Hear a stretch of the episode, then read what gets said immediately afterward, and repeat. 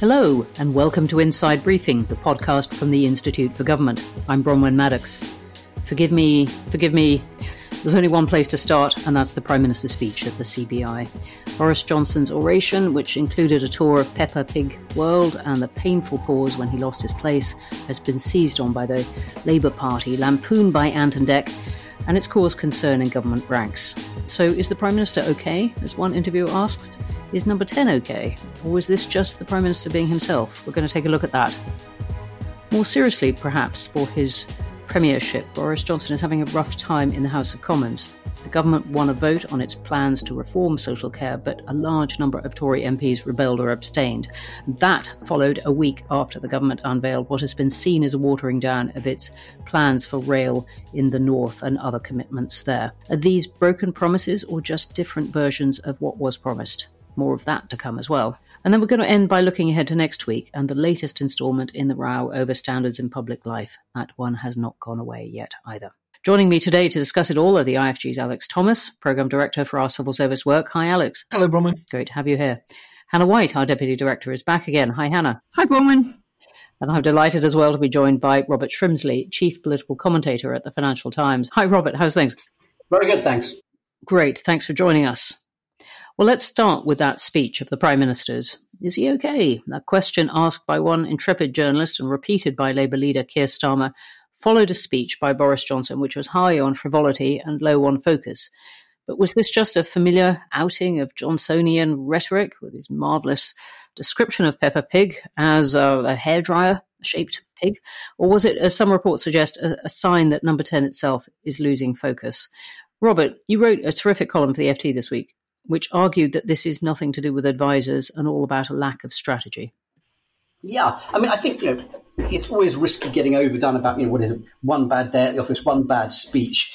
Um, you know, if one could invert the old Berocca advert, it was just him, but on a very bad day. But the problem is context is is relevant in all these things, and was it just a bad speech when everything was going well for him? No one would pay much attention to it at all. But it seemed somehow to capture as a metaphor the, uh, the, notion of a prime minister who's losing his way a little bit. And there've been a series of errors, most of them unforced, which has led the parliamentary party and those who are meant to be his allies to think, well, hang on, what, what's going on here? Why are we not? Why are we making these schoolboy errors and quite a lot of them? Why are we getting ourselves into trouble that we don't need to get into? And that's led to the inevitable calls for, you know, he needs better advisors. You know, he needs grey hairs in Downing Street. He needs to get a grip and all these things. But I'm afraid the problem, and I think quite a few people have pointed out the same point, is that this is the prime minister. This is who he is, and he's not going to fundamentally change. And perhaps you can bring in a couple of people who can, you know, make give, give good advice that he actually listens to. But the truth is, he thrives on this chaotic approach. It's how he's always functioned. And also, frankly, I mean, what quality of advisor do, do you rely on? Uh, uh, uh, do you need if, if you need them to tell you not to louse up a speech? And the truth is, I, I don't believe there were people around him who weren't pointing out the risks of rushing to the defence of Owen Paterson in the sleaze scandal, but he chose to do it anyway because he believes, because his general MO is to believe that he can get away with things and that if they go wrong, he can sort it out afterwards. And that's always, and the truth is, that's always worked for him up till now. And until there starts to be really definitive proof that he can't keep getting away with things, I would imagine he'll carry on with the same MO. And do you think at the moment he has got away with it? I mean, the Peppa Pig stuff and the losing his place in the speech, which was more painful in a way, didn't completely dominate the news in the way that it, it, it, some people might might think it would have done. No, it didn't dominate the news because I think people can see that it's just a, a bad speech. But the question is whether it. I've always thought the greatest danger to Boris Johnson is not directly going to come from the electorate. It's going to come from his own parliamentary party, concluding that he is no longer an asset to them. And obviously, part of that will be a reflection of what the opinion polls are telling them in any by elections and local elections. But fundamentally, it will come when the parliamentary party conclude that he is a liability rather than an asset. the danger of events like this, like the standards scandal, all these things which don't necessarily resonate enormously with the public, is that they resonate enormously with his MPs. And so the danger is they start looking at him, and they and a, a bit like you know the, the, the, Wizard of Oz, they suddenly look at him and he's not this giant face bestriding the world and speaking with a booming voice. He's a chap behind a curtain, and the magic act doesn't look quite as impressive anymore. That's really interesting. We'll come on to the parliamentary problems that he's having at um, the moment, but I just want to pick up your point about the lack of strategy. Do you think that levelling up can fill that that gap? Well, I think it's the best bet. I mean, I did, I, did write about this week where I suggested it was the best thing to have because what's been going on, if you look at Boris Johnson's premiership, there's always been a major unifying project for the party, um, which has given them momentum, allowed him to look like a leader. And although there have been rebellions, allowed him to carry his party with him. So first there was Brexit, a clear, largely unifying project for the Conservative Party, driving it through. The MPs were behind him and as long as he was appeared to be moving in the right direction, they were with him. They put up with the with, the downsides of his le- leadership style. Then we get to COVID, and again, an absolute clarifying mission for the government and the country. And although, again, there are rebellions, there are missteps, people get behind him, and he shows uh, he's able to convey leadership and, and persuade them to stick with him. The problem is, what is the overriding project now? What is the Conservative government for now. Um, once upon a time, it would have been for tax cuts and prudential management of the economy. Well, that's not where they've been going in the last um, in, in, the last twelve months. So the best they have is to persuade. The best he has is to persuade his party and the country that levelling up is a real thing rather than a slogan or an instinct. That there is a real strategy and a real plan there, one that's going to take more than one parliament to deliver. Mm-hmm. And that means that when this long, long awaited levelling up white paper comes in the next few weeks, I think it has to show that there is a real belief and a real commitment to this. And it's not just bunging money to doll up high streets or improving bus routes, good though these, those things all are. It's got to look like there is a plan for really reviving the regions of the country outside the South.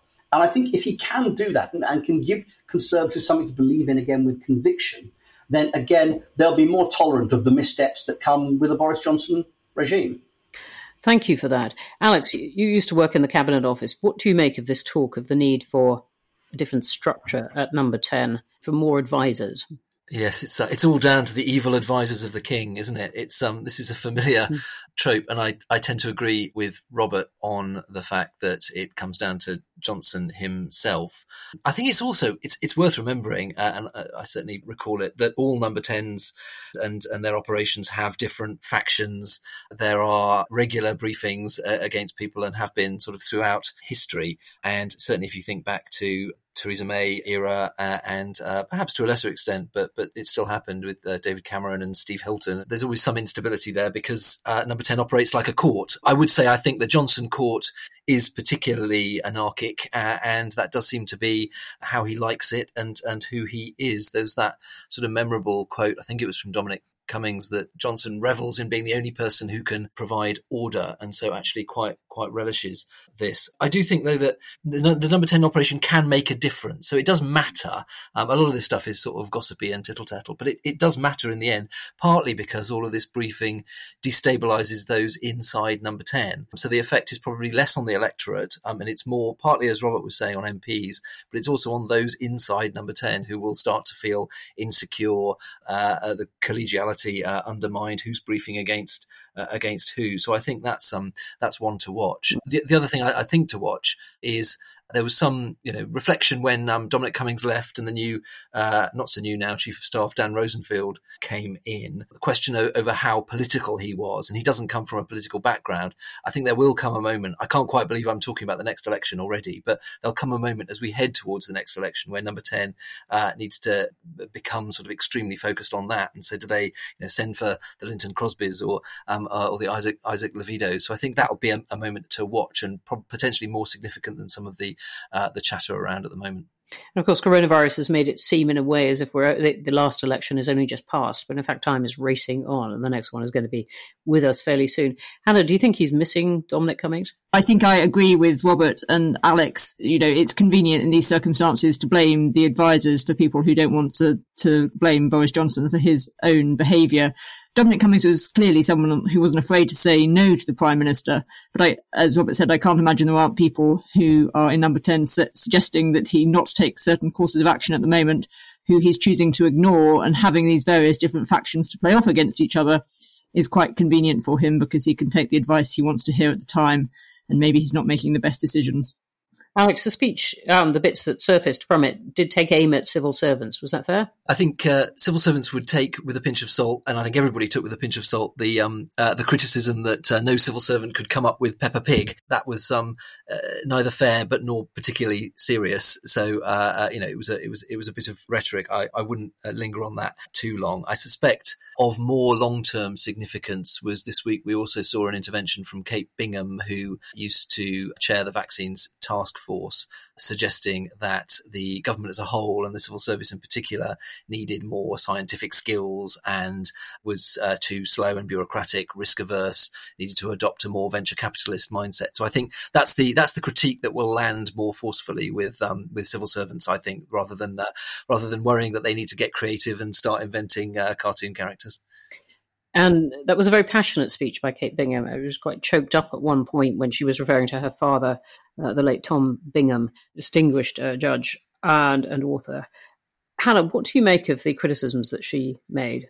It doesn't entirely surprise me with the coronavirus inquiry coming fast upon us next year. We assume, and at least we haven't heard anything recently, but that's what we've been told, that different people are getting their, their different versions of events uh, in on the record sooner rather than later. There are many aspects to her critique which we at the Institute would uh, support and are themes that we've um, looked at over time. At the same time, I think, you know, there's a little bit uh, a little bit unfair because it's it's difficult for civil servants to to respond to some of the, the criticism that made. They can't do that on the public record in the same way that she can, being a sort of private individual now. And Robert, your thoughts on that speech? You know, I, I think that there's there's there's some reasonable criticisms about the way um, the civil service and the, the whole governmental machine could be more nimble and more effective.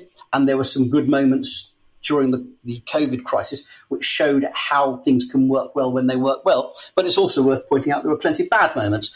Um, during the COVID crisis, plenty of bad procurement decisions or other task forces or outsiders brought in to shake things up who didn't totally nail it. And I think the danger with all these things, and especially if one buys into the increasingly paranoid tendency to talk about the blob as some great um, concept which this sits there rather like sort of sits there to frustrate all government initiatives, you miss the nuance and subtlety of what's going on. Because of course the civil service could be improved. Of course there could be more scientific bias to it. There could be more rigor, more more use of data science, which I think the leaders of the civil service um, understand. But there are also parts of it that work fairly well. And I think the truth is there's no great value in trying to lump everything together in one great block and say they just need to be like this. Because the truth is, the same crisis that gave us Kate Bingham gave us Dido Harding, uh, the same crisis that gave us the vaccine task force gave us all kinds of um, terrible procurement decisions. And there is a good reason for process as well as a bad reason. But uh, of course, the civil service should always be looking for, for ways to be more effective and more nimble.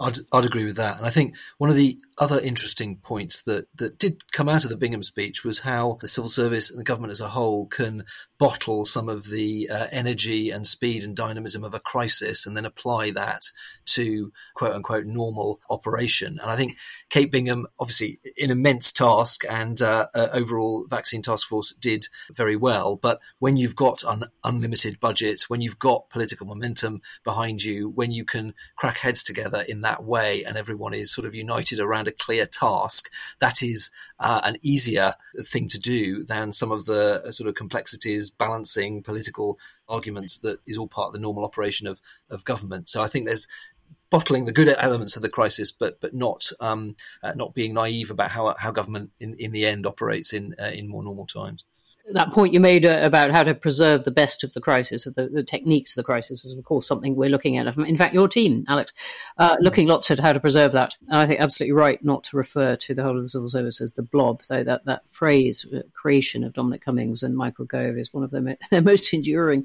contributions to government so far.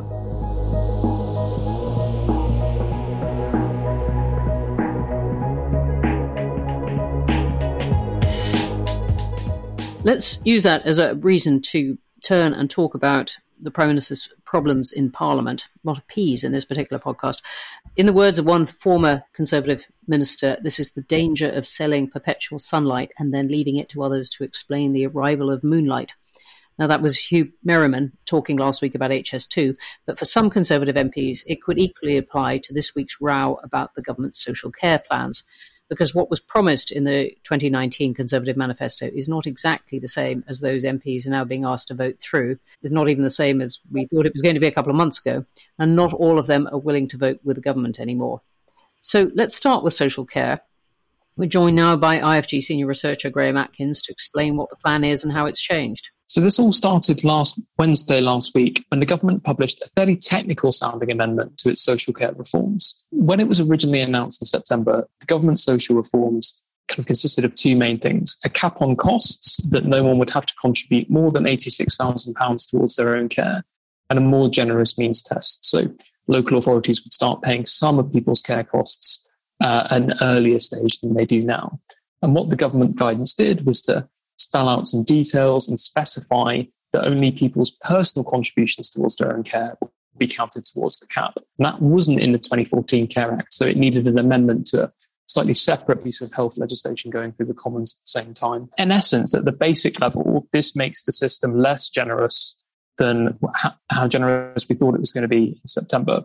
And more specifically, it means that people with relatively modest assets, so somewhere between 106,000 and 186,000. So maybe kind of a, uh, in particular, perhaps someone who owns their own home in a red wall seat where house prices aren't especially high are going to have to spend more of their assets on care than they would have under the older system. So this is going to save some money. It probably is going to save somewhere in the realm of about 900 million pounds a year, but it's been made solely off the back of getting people with modest assets to pay more towards their own care. And it's really just a really politically damaging thing because this came as a surprise. And I think really it's it's just very concerning that the government has tried to push through this big reform while kind of discarding all the basics of good policymaking. And it comes ahead of the social care white paper, doesn't it? Which has uh, been long, long promised and is due to come out soon. But one of the points that MPs were really angry about was that they were being asked to approve this change before debating this this white paper, which is designed to test and explore these these very complicated implications in more detail. Yeah, absolutely. I think it's you know it, there's the white paper which is supposed to set out the government's vision for improving care, but the the really damaging thing is that there's no impact assessment. There is no way of telling how much the government thinks this reform will cost, who it will benefit, and you know because there is none of that detail, no way to assess whether the money that they have claim that they're going to give towards social care as part of the health and social care levy is enough. And government ministers do say that they're not taking money out of social care, that they're um, they're going to put this money that's saved by this change back into a kind of social care, some form of it, aren't, aren't they? So, so specifically, kind of the, the claim here is that they are being less generous on the cap in order that they can be more generous on daily living costs and on the means test, which may or may not be true because of kind of the nature of government spending. It's fungible and it's very hard to say specifically whether the money they save there, they're definitely going to put over there. But again, to keep coming back to this, if there were an impact assessment of these different options that clearly set out how much each thing would save, how much each option would cost, would be much, you know, government would have a much better base from which to make these kinds of claims because currently it's simply not very transparent. Great. Thank you very much indeed for that. Robert, are Conservative MPs right to be concerned about this change in the social care plans? It's problematic in terms of the way you sell it to some voters. I mean, the truth is, the social care the, the, social care crisis meant different things to different people.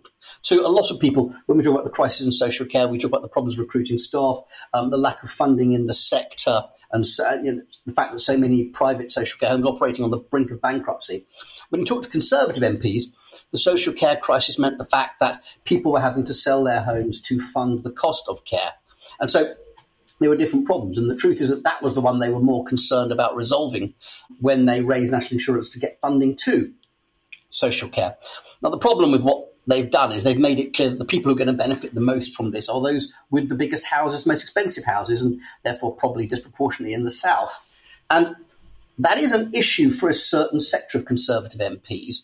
And I do think it will come back to haunt them. My, my own instinct is they'll probably be pushed back on this quite a bit. There'll be amendments in the House of Lords, and the government may have to give a bit of ground. But it is an example of one of the areas where the Treasury is exerting a substantial control over what the government is able to do and what promise and over Boris Johnson's promises. I know we're going to come on to HS to HS2 in a bit, but the same is there. It, it is areas where Boris Johnson wants to go one way, and the Treasury is forcing him back. So at the moment, it's a problem for Boris Johnson and it's a problem for the government, although you know, they did survive the rebellion reasonably mm. well.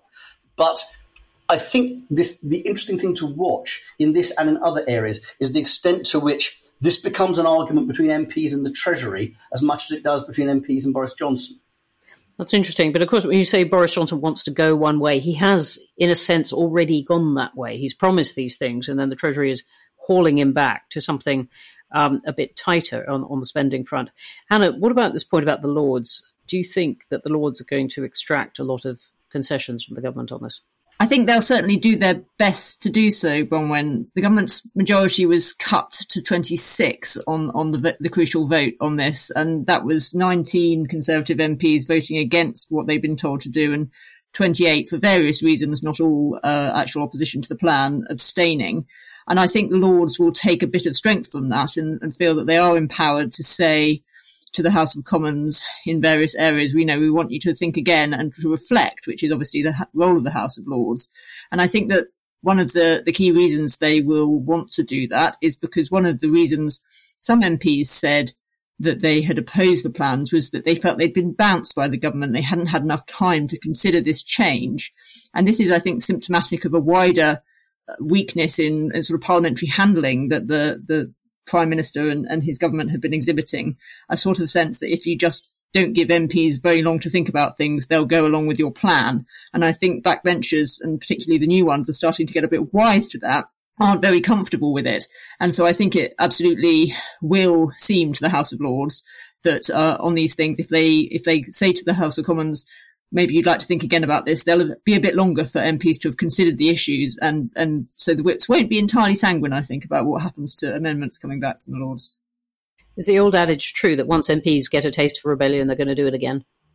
I think it absolutely is. There's research evidence which says that that the first time is definitely the hardest, and then it gets easier. Uh, so uh, another reason that the whips uh, need to sort of really reflect, I think, on their parliamentary handling because the, the, the more MPs get a taste for rebellion, the more it's likely to happen. The other point, Bronwen, is that um, once you see a prime minister who can be pushed around and who retreats in the face of adversity, you know, the number of times you're prepared to march up the hill for him um, d- diminishes. And we saw this with, with the Standards thing, all these Tory MPs who did what they were told, and then within you know, a couple of days have, found themselves having backed the wrong horse. So the truth is, every time Boris Johnson acts tough and then backs down, that's another reason for people who are waverers on any particular policies to think, well, hell with it, I'm going to go against it. There's also a policy risk, I think, which is that social care has been such a difficult question for successive governments and has been around for so long now. Uh, it was already thought of as the kind of third rail of uh, British politics, and this will not dissuade anyone that tackling social care is uh, anything other than kind of extremely difficult and politically perilous. Because, of course, one of the biggest questions looking forward a couple of years is that the money that's going to be raised from the national insurance rise is mostly going to go into the health service and not into social care. And the question of exactly how that's resolved in a few years' time is still uh, somewhat um, open on the assumption that the NHS will swallow up lots of the uh, lots of the cash. So, if this dissuades governments from being uh, brave on social care in the future, I think that's a problem too. Robert, on, just on that point, do you think this is the normal risk of dealing with very controversial issues like social care and HS2, or is it a sign of the government mismanaging, taking for granted its 80 seat majority? I think it's all those things. You know, we are returning post COVID. We're returning a little bit to politics as normal. We do have a fairly, you know, well defined rump of conservative benchers who are ready to rebel. I mean, you, you can probably calculate twenty likely rebels on any contentious issue on the backbenchers now, former ministers, people who are content, regularly aggrieved. So the question is, can can you find on the issue the, the extra twenty or twenty five that will turn this uh, turn a rebellion in, in, into a defeat?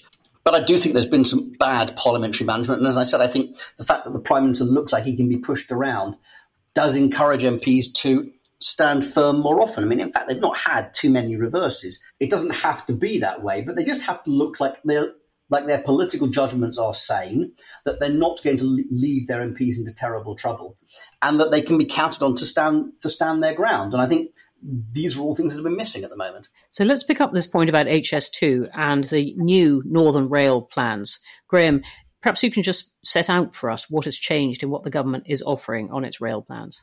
On Thursday last week, ahead of quite a lot of media briefing, the government decided to scrap uh, Northern Powerhouse Rail. That would have been a high speed rail line between Leeds and Manchester, and the eastern leg of HS2, the bit that runs from the East Midlands Parkway up to Leeds. Um, so it's said it's going to replace that with a fairly kind of piecemeal set of rail improvements, like a small amount of new line, a large amount of electrification of the old line, and some local transport projects, which it hopes kind of be kind of up and running faster than HS2. But politically, the really difficult thing here is that it breaks a manifesto promise to deliver Northern Powerhouse Rail in full and kind of I think even with these replacement schemes, it'd be pretty difficult to say that the government has you know, delivered Northern Powerhouse Rail in full. The government's argument is that it's delivering um, more speed and much sooner than some of these other more expensive plans would be. How much weight should we give to that? You can definitely give some weight to the government government government's argument that it's going to save money, at least on kind of the current cost estimates of its new plan. It's it's quite a lot less than Northern Powerhouse Rail and extending HS2 would have been.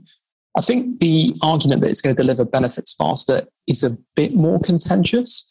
So it's worth saying a lot of these kind of replacement schemes are, are rail electrification schemes, and, and they're normally quite expensive and they often take longer than planned.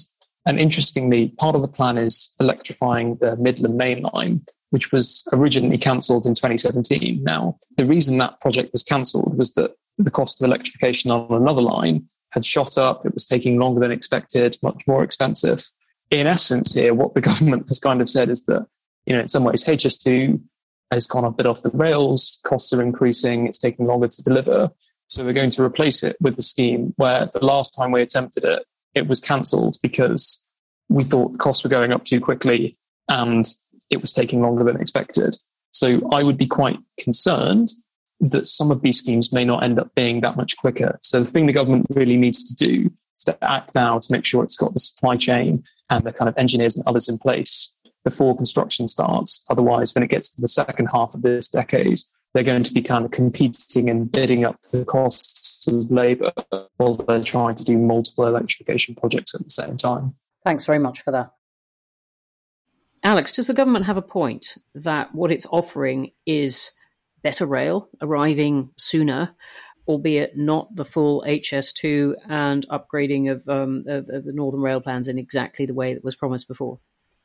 So I, th- I, think it does have a point on that, but it's lost the expectation management game because of the uh, you know the sunshine as you referred to that, that, Boris Johnson has been selling, and he's been uh, so associated with um, HS to uh, in in the past. So there's a, there's a credibility point there. The other political point is that uh, uh actually HS2 in these areas would have caused quite a lot of disruption in the so-called red wall areas. There were other services that might have been removed uh, as part of the HS2 plans. So on an individual constituency level, I think there'll be quite a lot of Conservative and some Labour MPs who are relieved at this because uh, it means that they won't have to face criticism from the uh, disruption from uh, HS2. So it's it swings and roundabouts, and I think I suspect the government is willing to uh, ride this one out because they can see those um, specific political um, benefits. But it is a you know it's it's a loss to the capacity of the system. I mean, I think again another mistake that previous governments made was selling HS2 on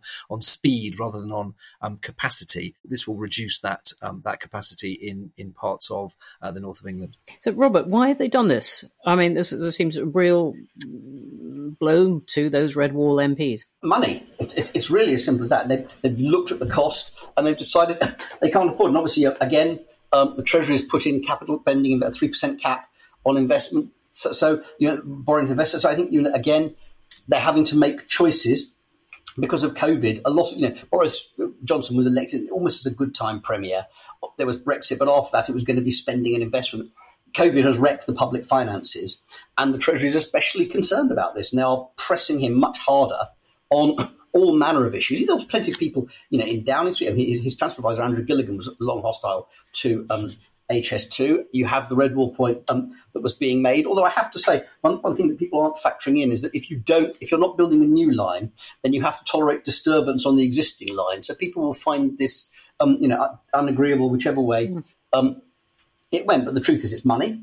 Uh, I think in the end that these lines will go ahead one day or another. They, will, they the, the, government will return them, possibly at the next election if the Labour Party um, commits to these lines, the, the, Conservatives may find they have to revisit them. But it's money, simple as that. Yeah. And Hannah, what other parliamentary pinch points are, are coming up for the Prime Minister? I think, as Robert says, the things which are going to start to bite are the things which flow from shortages of, of money, which, although not as bad the latest forecast as, as they might have been, are is what the government is going to have to balance in the run up to the next election. A, a wish to to maintain a, a, reputation for prudence in a situation where that's extremely difficult to do given the costs of of COVID. So, I mean, I think there will be there are other bills uh, coming down the track. Uh, there will be decisions about other infrastructure projects. The, the prime minister has been very keen to to go big on infrastructure, but maybe not everything that's been promised will be able to be delivered. And there will be obviously things like the, the government's plans for, for health sector reform. But generally, I think it's, it's the pressures that are going to be put on, on decisions ahead of the election because of the, uh, the economic impact of COVID.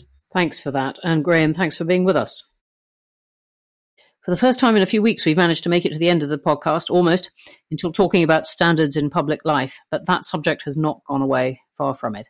Next week, Angela Rayner, the deputy leader of the Labour Party, is going to be setting out how Labour would reform those standards and the systems that uphold them in a speech at the IFG, 11am on Monday. Don't miss it.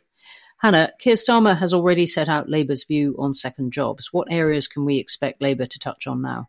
I imagine Angela Rayner is going to take want to take a, a, broader view on on all on ethical issues affecting public life. So, so moving beyond just MPs um, and their second jobs, thinking I think more broadly about about ministers and about some of the other sort of ethical uh, issues that have been raised in in recent weeks and months, Greensill and all those sorts of other issues to do with what jobs uh, ministers and civil servants can take after they leave office, as well as when they're uh, in office.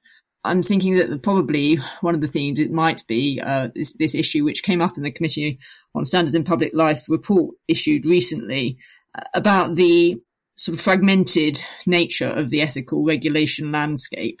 Their thoughts really on how to strengthen the individual regulators, but also maybe to rationalize the landscape a bit to make it simpler and to ensure that there aren't gaps and overlaps which make it difficult for people to understand what the rules to which their subject really are. So I'm, I'm that's what I'll be listening out for. And we're also expecting a, a report next Monday on from the Commons Committee on Standards.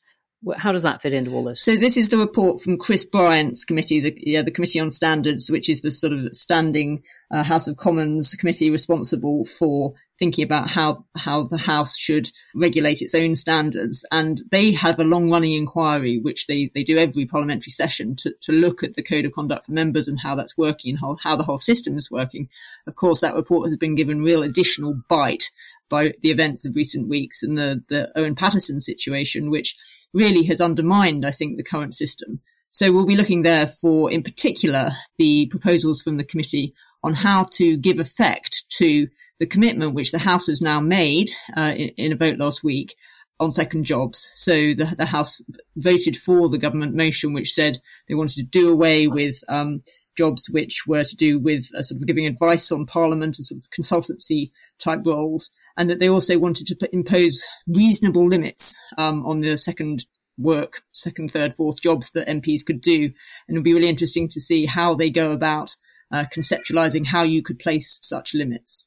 Robert, the questions of how Parliament runs itself can be very dry and technical. What do you think voters make of all this?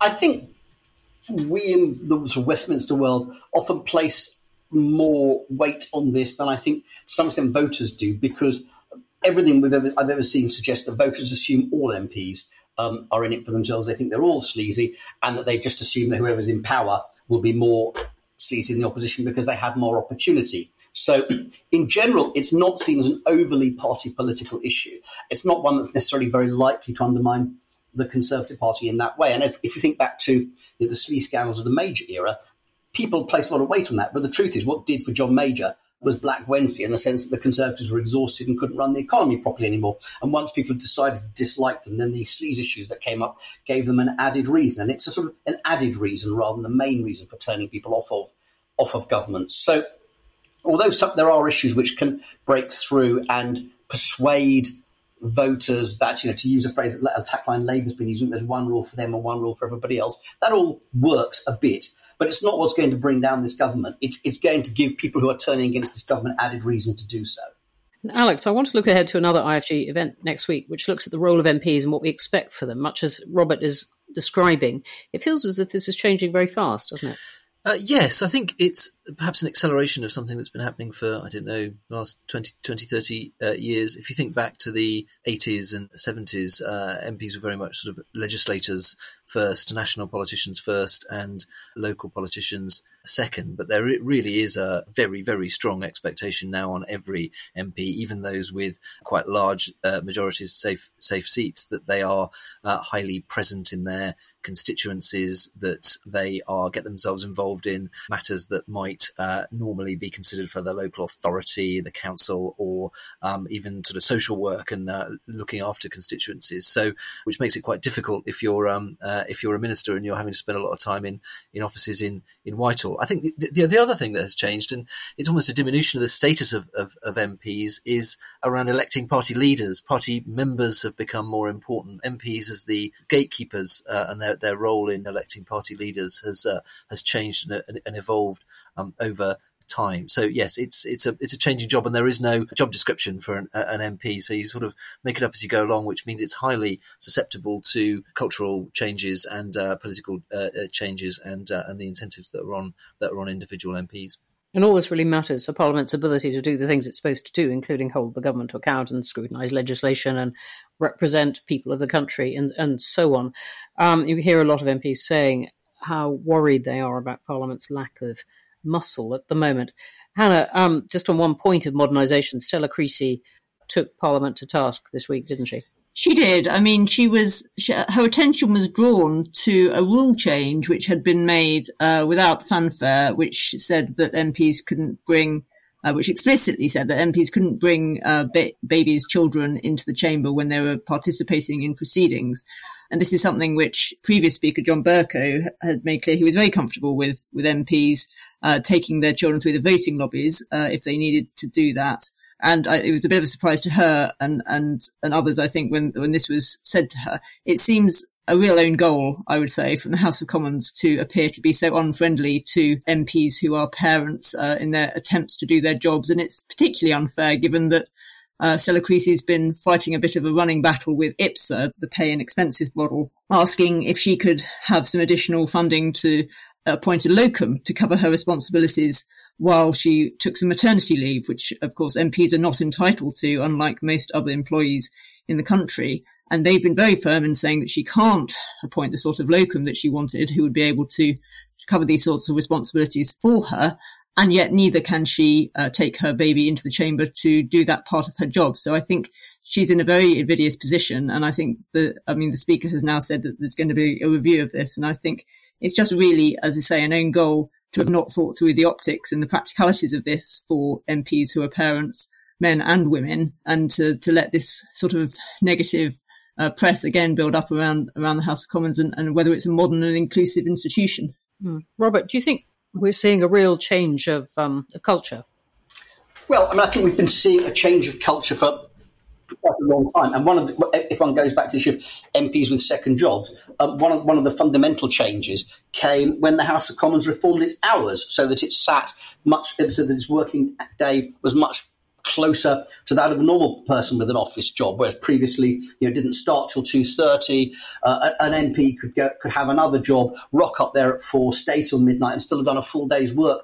Um, as a politician, as we, as we regularised the hours and made them more family friendly, some of these other questions um, came into focus. And I think the issue that Stella Creasy is raising is a very interesting one, which is that either you've got to allow people to be parents and MPs, or you've got to allow full a, a, a, full maternity cover of some kind, so that people can you know take the time off to be with their, their child and know that their constituents are fully represented. I have to say, I do think, given with the experiments with hybrid house that we had during COVID, it ought to have been possible to find a way to, a way th- through this. So it does seem one of those areas where the House of Commons could be just a little bit nimbler.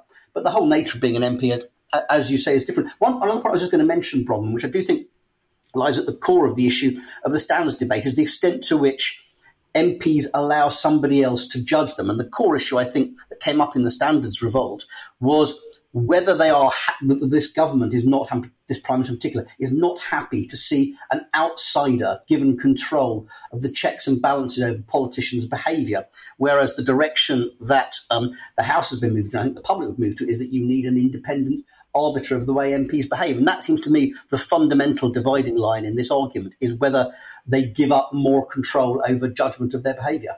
Well, that's fascinating, and these points are going to run and run. I, I, I, would, I would, I'm really tempted to go on here, but I think we're going to have to wrap it up there, knowing that we're going to have much more discussion on this in the weeks to come.